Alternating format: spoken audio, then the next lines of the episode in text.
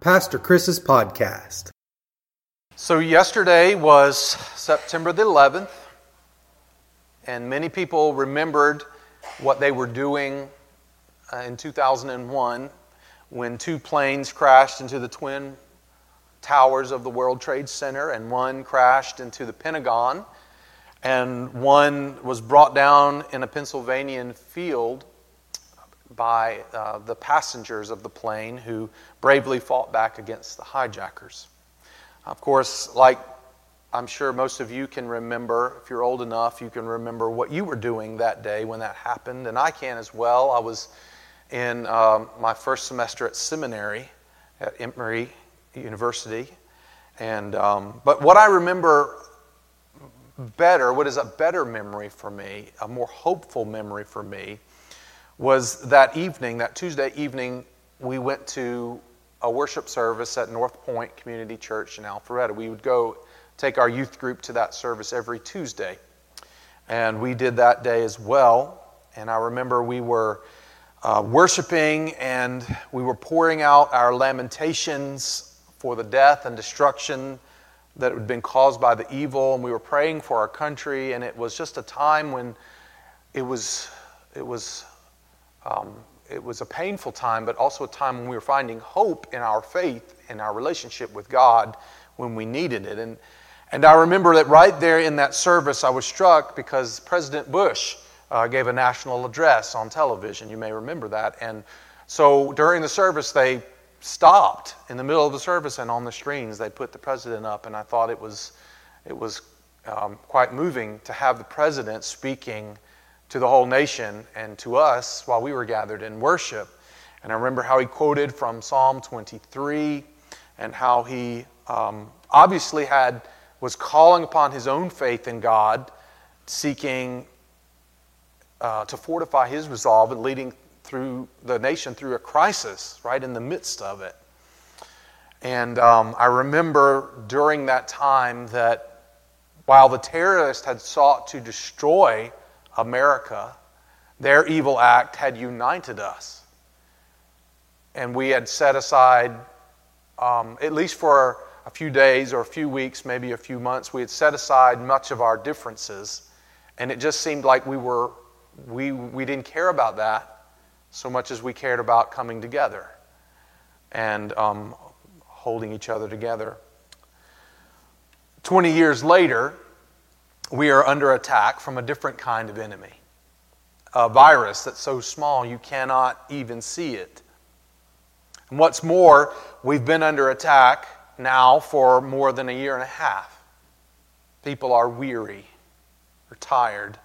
We just want our world to go back to normal. We don't want to have to wear these stupid masks. And we want to be able to hug each other without having to think about whether we're going to kill each other by doing it. But unfortunately, normal seems like it's a long way off. As I said earlier, right now, at this moment, they're conducting a funeral at Salem Baptist Church for Rodney Lee, beloved PE teacher from Varnell Elementary. It is clear that we have not returned to normal yet. And will we ever turn to normal? Return to normal? I don't know. God hasn't shared that revelation with me. However, God has reminded me that what the world needs now, more than anything else, is love. Whether we find ourselves attacked from uh, being attacked by terrorists or by a virus, love is the answer. Some may think that that's just the kind of thing a preacher would say. Talking about love, what an empty cliche. But I don't want you to mistake my statement for some frou frou, pie in the sky religious nonsense. The love of which I speak is not an empty, worldly platitude. The love of God described in the Bible is as deep as the ocean and more powerful than an atomic bomb. It not only changes people, it changes generations and it alters empires. The biblical love, God's love, is not the same as the love that the world offers and that we so much talk about. We, we just throw that word around so casually. God's love was demonstrated when Jesus died on the cross for our sins, and not because we deserved it, but because we needed it. And we needed God's grace and His forgiveness. And we found that in Christ on the cross. And so, Jesus, God's only Son, who was perfect in every way, atoned for our sin. Jesus died in our place to pay the price for our sin, even though he was totally innocent. In Christ, we see the picture of real love. For as he said in John 15 13, there is no greater love than to lay down one's life for one's friends. But we also saw that Jesus not only laid down his life for his friends, but he even laid down his life for his enemies, for the ones who nailed him to the cross. 1 Corinthians 13, verse 4 through 7, defines the kind of love Christ demonstrates, the kind of love that changes people and generations and empires. It's the kind of love the world needs now and that Christians are called to give at all times and to all people. In 1 Corinthians 13, verses 4 through 7, it says, Love is patient and kind. Love is not jealous or boastful or proud or rude. It does not demand its own way. It is not irritable and it keeps no record of being wronged. It does not rejoice about injustice, but rejoices whenever the truth wins out. Love never gives up, never loses faith, is always hopeful, and endures through every circumstance. And today I want to focus on only the second element of divine love. Last week we learned that love was patient. Today we learned that love is kind. Kindness is being friendly, generous, considerate.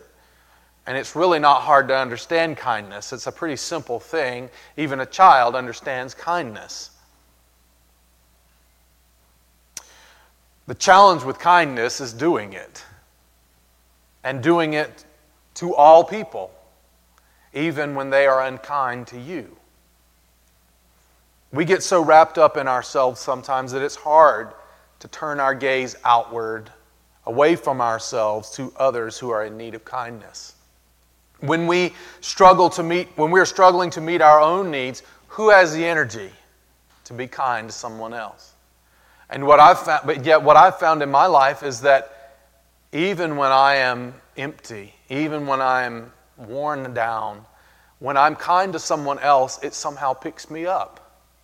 Rather than depleting me further, it fills me up. This is a mystery. Jesus was kind. In his day, like in our own, they practiced strict social distancing. Did you know that? In particular, you were not to come near anyone who was unclean. Now, while they weren't worried about COVID 19, in the first century, there were many things they believed would make a person unclean. The most obvious was leprosy. Leprosy is a contagious skin disease that causes severe disfiguring skin sores and nerve damage in the arms, legs, and skin areas around your body. Lepers were required to live apart from the rest of society so as not to spread their disease to others. While in quarantine, they couldn't work normal jobs, they couldn't go to worship, couldn't even visit with their family and friends because that would make their family and friends unclean too, and they would have to quarantine for seven days, according to Leviticus, even if they didn't get sick. Of course, being that Jesus lived in the first century, a time with little understanding about how to properly diagnose one disease from another, any skin disorder could be misunderstood and mislabeled as leprosy. I heard it said once that even a teenager with severe acne could be labeled as a leper in the first century. People were irrationally afraid of leprosy. because it was a social stigma as well as a legitimate health risk, and it was something that they didn't understand. Of course, being that uh, Jesus was Jesus, he didn't always follow the rules that society had set out. In Luke chapter 5, verse 12, it tells us In one of the villages, Jesus met a man with an advanced case of leprosy. Notice it says this was an advanced case of leprosy. So this wasn't a teenager who had some acne, this was a clear case.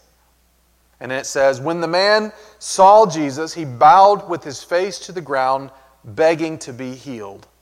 Lord, he said, if you are willing, you can heal me and make me clean. Here was a leper who was required by law to stay away from people. He was supposed to stand off at a distance, and whenever people came around, he was to yell out a warning I'm unclean, I'm unclean. So not only did he have to stay away from people, he had to degrade himself, humiliate himself by calling it out and broadcasting it to the whole world. But this leper had already committed a social taboo by approaching Jesus. He was desperate. He begs Jesus to heal him. And Jesus loves him and is kind. In verse 13, it says, Jesus reached out and touched him. I am willing, he said, be healed. And instantly, the leprosy disappeared. Jesus was the Son of God, imbued with miraculous power to be able to heal things like this that not even the doctors of the time could heal. But we might also think because he was the Son of God, and he was so powerful, we might think it was easier for him to put his health on the line by reaching out in kindness to touch a, and heal a leper. Surely God would not let his only begotten Son be infected by leprosy because of an act of kindness.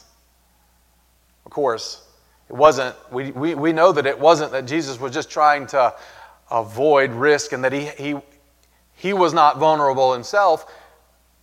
Read the rest of the story, and you see how Jesus laid down his life, lost his life on the cross for the sake of humanity. But what about his followers? Are we supposed to show similar acts of kindness, even if it risks our own health? To be sure, Christ doesn't wish Christians to be cavalier with their life and their health. I believe Jesus would encourage Americans today to take proper precautions to limit the spread of COVID 19. It is an act of kindness in and of itself to the community to wear a mask, to take a vaccine, to limit physical contact with others. However, Jesus is also clear with his followers that they are to be willing to suffer and even risk their lives for the sake of the kingdom. He didn't say they're to suffer and risk their life for the sake of their personal freedoms or for a political party or for any of those other things, but for the sake of the kingdom. For Jesus said, if you cling to your life, you will lose it. But if you give up your life for me, you will find it. Matthew 10 39. Early Christians in the first century understood this and lived it. They showed incredible loving kindness in the face of plagues that were far deadlier than COVID 19. The Antonine Plague during the second century killed one third of the population of the Roman Empire. One third. It is said that 25% of the people who contracted that plague died. They believe it was probably smallpox or measles. And of course, they didn't have anything to really treat it. So 25% of the people who got that died. That's compared to COVID, which I think is less than 1%, but still deadly, obviously. Non Christian Romans were so scared that they fled the cities When the plague would come, they would flee from the city, which merely spread the pandemic further because it would go with them to the next city and infect the people there. Pagans who didn't have any of the ideas that we take for granted in the 21st century America after, 20, uh, after 2,000 years of Christian ideals being drilled into us, they didn't have that, and so they simply abandoned their dead, their people that were sick to die. They either left them alone in the house when they went somewhere else, or they would kick them out of the house into the street and they would die exposed out in the street. They did that while the earliest Christians would stay and tend to the sick and dying, knowing full well that it would likely result in their own deaths. They showed works of unreasonable sacrifice, mercy that simply dumbfounded the pagans that were their neighbors. In Rome, the Christians buried not only their own, but also the pagans who died without funds for proper burial. They also supplied food for thousands of people on a daily basis because society was breaking down and all of those things were falling apart. And the Christians, instead of saying, Oh my gosh, what are we going to do? Run to the hills and let's, uh, you know, get off by ourselves. No, they said, What can we do to help our community? Even though last year our community was trying to kill us. Now they're saying, What can we do to help? In another plague in the fourth century, the Emperor Julian, who was not a Christian, said to his pagan priest, Y'all need to act more like the Christian, the Christians. You need to show love and kindness. Christians' loving kindness during the darkest plagues of disease and death during the Roman era changed society so much with, that the Roman Empire eventually itself adopted Christianity as their religion. Because so many people had seen that the Christian loving kindness was authentic, was willing to put its life on the line for the sake of others who didn't even care about them. And that changed people's hearts that and other things. And Christian ideas about forgiveness and love and kindness and sacrificial service changed Rome. And it changed the whole world. 2,000 years of Christian influence teaching people to love to the point of putting your own life on the line for the sake of others has left an indelible mark on our world, even among non Christians. It is Christian core values that led firefighters and responders to rush towards the Twin Towers on September 11th, putting their own lives at risk for the sake of others. Whether or not they were Christian, whether or not they were conscious of it, their bravery and their self sacrifice traces roots back through the centuries to those early Christians and to Jesus himself who died on the cross for the sake of the world, who desperately needed his love, even though it didn't deserve it. Now, people today, even that are not Christians, will say, well, that's just the way people are. No, that's not the way people are. People are that way now because we've had 2,000 years of Christian teaching telling us that that's the way we're supposed to be. But that is not the way people are naturally. It's not the way people were for most of the history of the world before Christ. If you are a follower of Christ, you are called to love one another and to exhibit Christ's love to the world, even your enemies. Last week we learned Christian love is patient. Today, I tell you, love is kind. When I think of our world today, of how mean spirited we are with one another, and how we are so quick to condemn and to argue and to accuse and to think the worst of each other and to call each other names and to belittle one another, it breaks my heart. We are tearing each other apart. We are destroying ourselves in ways the 9 11 terrorists never could. And self professed Christians are sometimes the worst. We must repent and do better. We must follow Christ.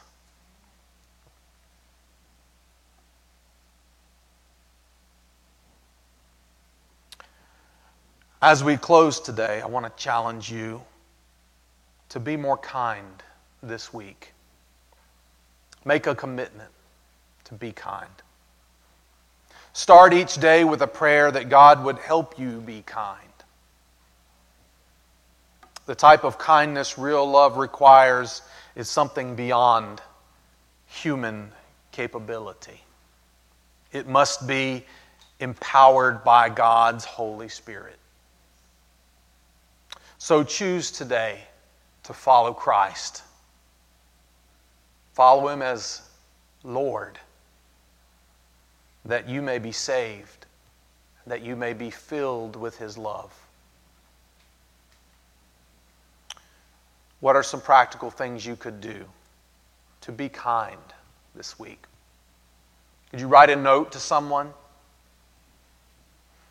Could you pray for someone and, and ask the Lord to help them, and then pray that God would show you what you could do to be kind to them? Maybe while you're out eating at a restaurant, you might pay for somebody's meal. Or while you're at the grocery store, you could offer to return someone else's grocery cart. Or don't take the closest parking spot in the parking lot. If you're like me, you probably need the extra steps anyway.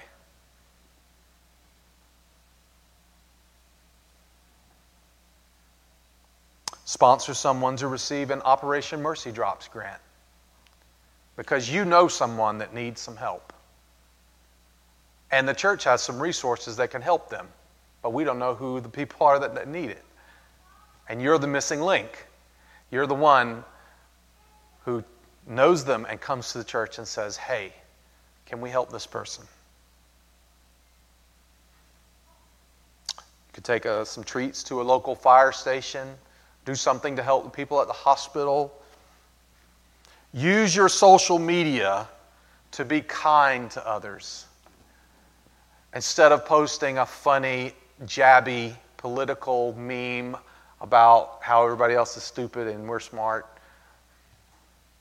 do something that's kind and encouraging and showing love. And be kind to yourself. Sometimes we're the we're our own harshest critics. So learn to give yourself a break sometimes. Cut yourself some slacks. Some sl- not some slacks. Maybe you need some slacks. But go to the store and get them instead. What's something that you could do this week? Let's reflect on that for a minute before we close.